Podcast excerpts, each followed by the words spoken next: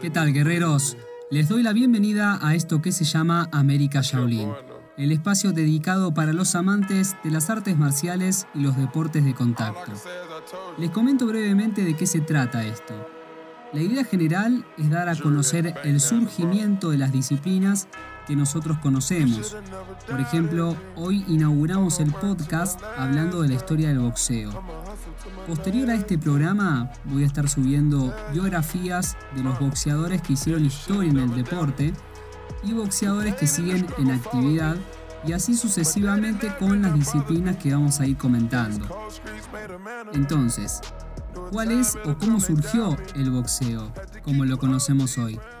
Es una disciplina histórica de la humanidad que empezó a desarrollarse en África por el año 6000 a.C., en la región que hoy corresponde al territorio de Etiopía, un país africano.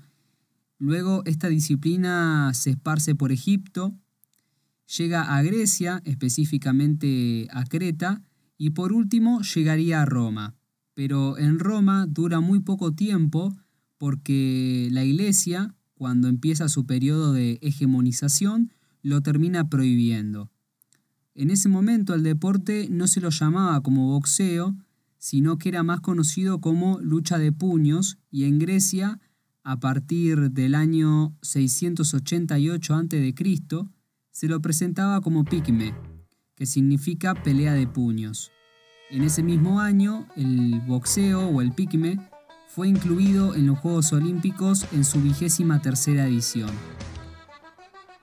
El deporte era muy distinto a como lo conocemos hoy en día, ya que observando las protecciones, en ese momento solo usaban unas correas de cuero llamadas imantes que protegían las muñecas, los codos y los antebrazos. Y en algunos combates eran sin guantes y con el torso desnudo. En ese momento todavía se permitían movimientos de agarre y algunas llaves. En cuanto a entrenamientos, bueno, eran bastante sencillos. Los pugiles se entrenaban pegándole a unos sacos de arena que se llamaban córicos. La palabra boxeo o boxing se empieza a utilizar por el año 1711, cuando el deporte había logrado una gran dimensión en lo que es el Reino Unido y era un gran espectáculo. En esos momentos se seguía peleando a mano limpia, sin tiempo, es decir, el combate seguía hasta que uno de los dos venciera o estuviera muerto. Y era por dinero.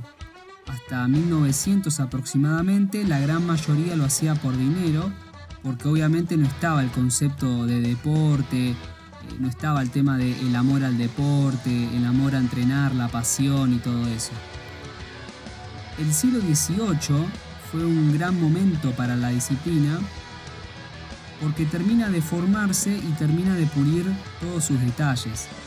El primer gran acontecimiento que vive este deporte fue el 16 de agosto de 1743, cuando Jack Broughton uno de los primeros campeones británicos, realiza una serie de reglas para mejorar el funcionamiento del boxeo. Jack Broughton es considerado el padre del boxeo inglés por instaurar un enfoque técnico y metódico para la práctica del deporte, mejorando los golpes y desplazamientos dentro del ring. Y también por la confección de este reglamento que consistía en siete ítems que establecían lo siguiente.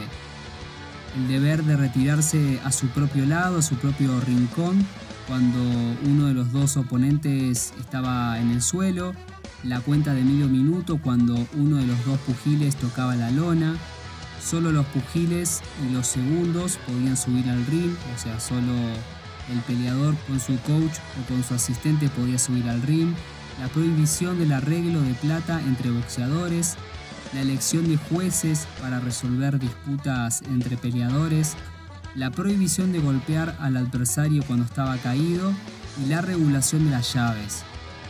En ese momento se seguían utilizando los agarres, pero en este reglamento se permitía solo por encima de la cintura.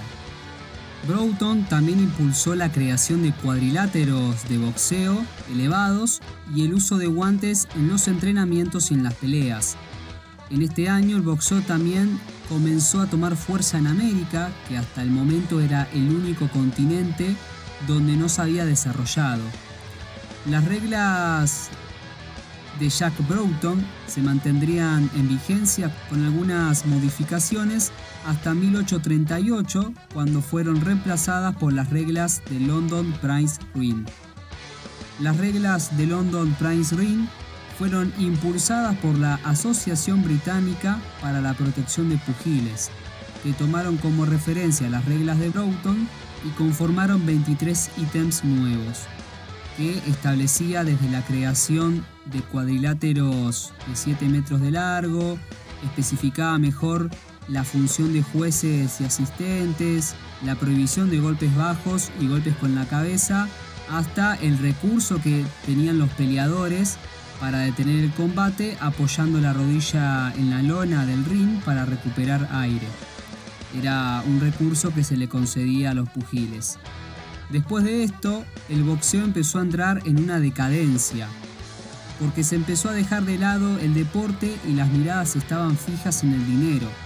Entonces habían arreglos entre boxeadores, se compraban a los referees, se arreglaban las peleas y no se podía observar una pelea limpia, en esta situación, el espectáculo no era genuino, no era orgánico.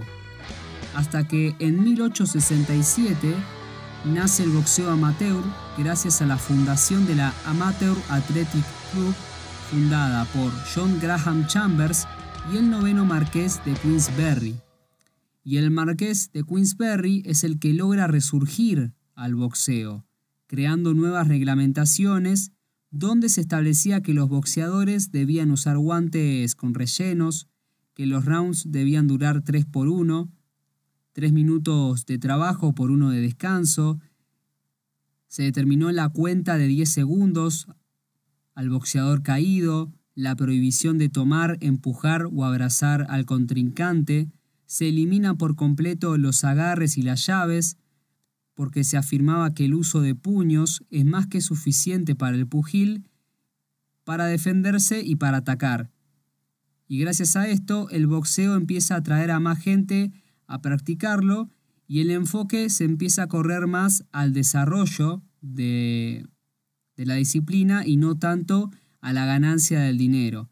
Y también gracias a esto el boxeo empieza a difundirse en otros países como Argentina, Uruguay, Cuba, España, Panamá, Puerto Rico, México, etc., ya que en ese momento solamente se desarrollaba en Estados Unidos, en Reino Unido y en algunos países anglosajones. Un dato más para cerrar, en Argentina el primer campeonato de boxeo se celebra en 1899 y el primer campeón y precursor del boxeo argentino fue Jorge Newbery. Guerreros, esto ha sido todo por hoy. Muchas gracias por acompañarme en este episodio y nos vemos la próxima. Respeto, honor y disciplina.